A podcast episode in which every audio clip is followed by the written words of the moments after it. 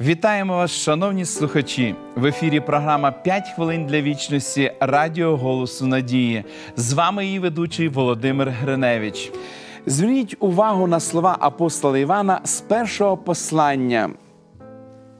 Не в тому любов, що ми полюбили Бога, а що Він полюбив нас і послав свого Сина в благання за наші гріхи.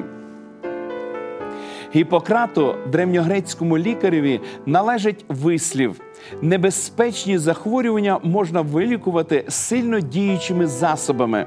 Як християни, ми часто говоримо про звільнення нашого життя від гріха. Нас радує, що кров Ісуса очищує нас від усякого гріха. Але яким чином відбувається цей процес? Перш за все, нам необхідно запитати, що таке гріх. Ми вже зверталися до цієї теми і в майбутньому ще звернемося.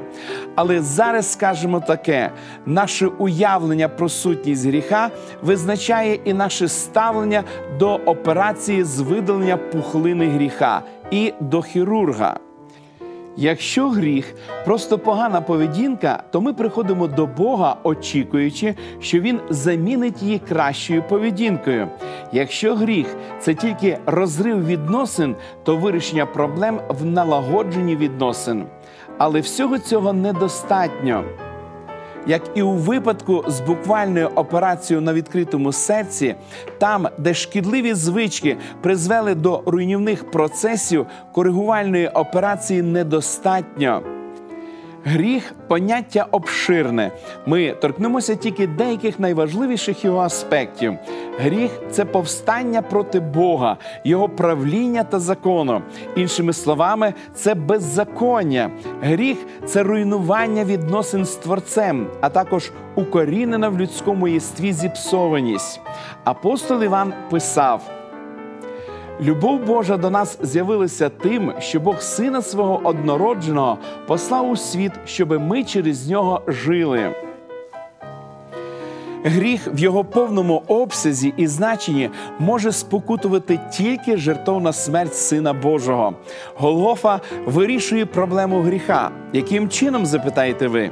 Христос, законодавець своєю смертю на Христі, сплатив викуп за людину, оскільки його закон вимагав смерті порушників. Христос став жертвою, померши за грішника і подарувавши йому життя безмежна жертва Сина Божого дає йому право пересотворити зіпсоване єство людини, відродивши його Святим Духом до нового життя. Окрім того, завдяки своїй смерті Син Божий в останній день перемінить фізичне єство відкуплених. Це і є операція зі заміни серця. Помолимось, дорогий Господь. Ти справді бачиш наше серце, і ти знаєш, що кожен з нас має надзвичайно велику потребу в очищенні. І більше ми маємо потребу, Господи, щоб Ти замінив наше серце.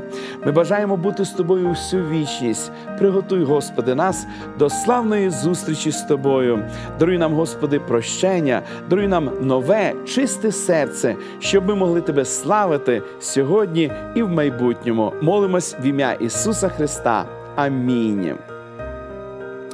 Пам'ятайте, тільки Ісус може відродити наше зіпсоване єство Святим Духом до нового життя. Але без дій з вашого боку це не відбудеться. Тільки ви вирішуєте, чи дозволите дивовижній силі жертви наблизити вас до досконалості, до досконалості Творця чи ні. Від цього залежить ваше майбутнє. Серія уроків Дивовижні факти допоможе вам вивчати Біблію та ознайомитися з Божим планом нашого спасіння. Ви можете отримати їх, зателефонувавши нам за номером телефону 0800 30 20 20 або написавши на електронну адресу biblesobachka.hope.ua. Нехай благословить вас Бог. До побачення!